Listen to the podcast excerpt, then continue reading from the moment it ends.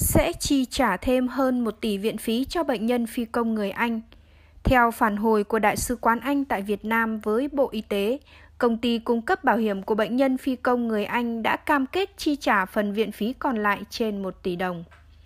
Bộ Y tế thông tin, Bệnh viện Trợ Rẫy đã nhận được thư cam kết thanh toán khoản viện phí còn lại của bệnh nhân. Hiện bệnh viện đang tổng hợp chi phí điều trị cho bệnh nhân người Anh đến ngày 11 tháng 7, khi bệnh nhân lên máy bay ra Hà Nội để chuyển tiếp lên máy bay về Anh. Cụ thể, tính từ ngày 22 tháng 5 đến ngày 26 tháng 6, viện phí giai đoạn điều trị tại bệnh viện trợ giấy của bệnh nhân phi công người Anh là 1 tỷ đồng. Giai đoạn cuối của đợt điều trị, bệnh nhân chủ yếu được tập phục hồi chức năng, phục hồi dinh dưỡng, sức cơ, phục hồi phổi. Do đó, tổng chi phí điều trị theo ước tính chung cho toàn giai đoạn của bệnh nhân tại bệnh viện trợ rẫy không quá 1,2 tỷ đồng. Trước đó, nhà cung cấp bảo hiểm cho bệnh nhân phi công người Anh đã gửi xác nhận chuyển khoản đến bệnh viện Bệnh nhiệt đới thành phố Hồ Chí Minh.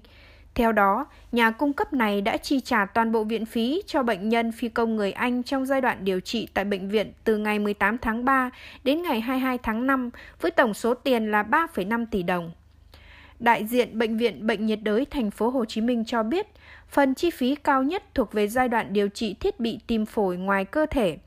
Bệnh nhân 91 cũng có rối loạn đông máu và không thích ứng với thuốc chống đông đang có ở thị trường Việt Nam.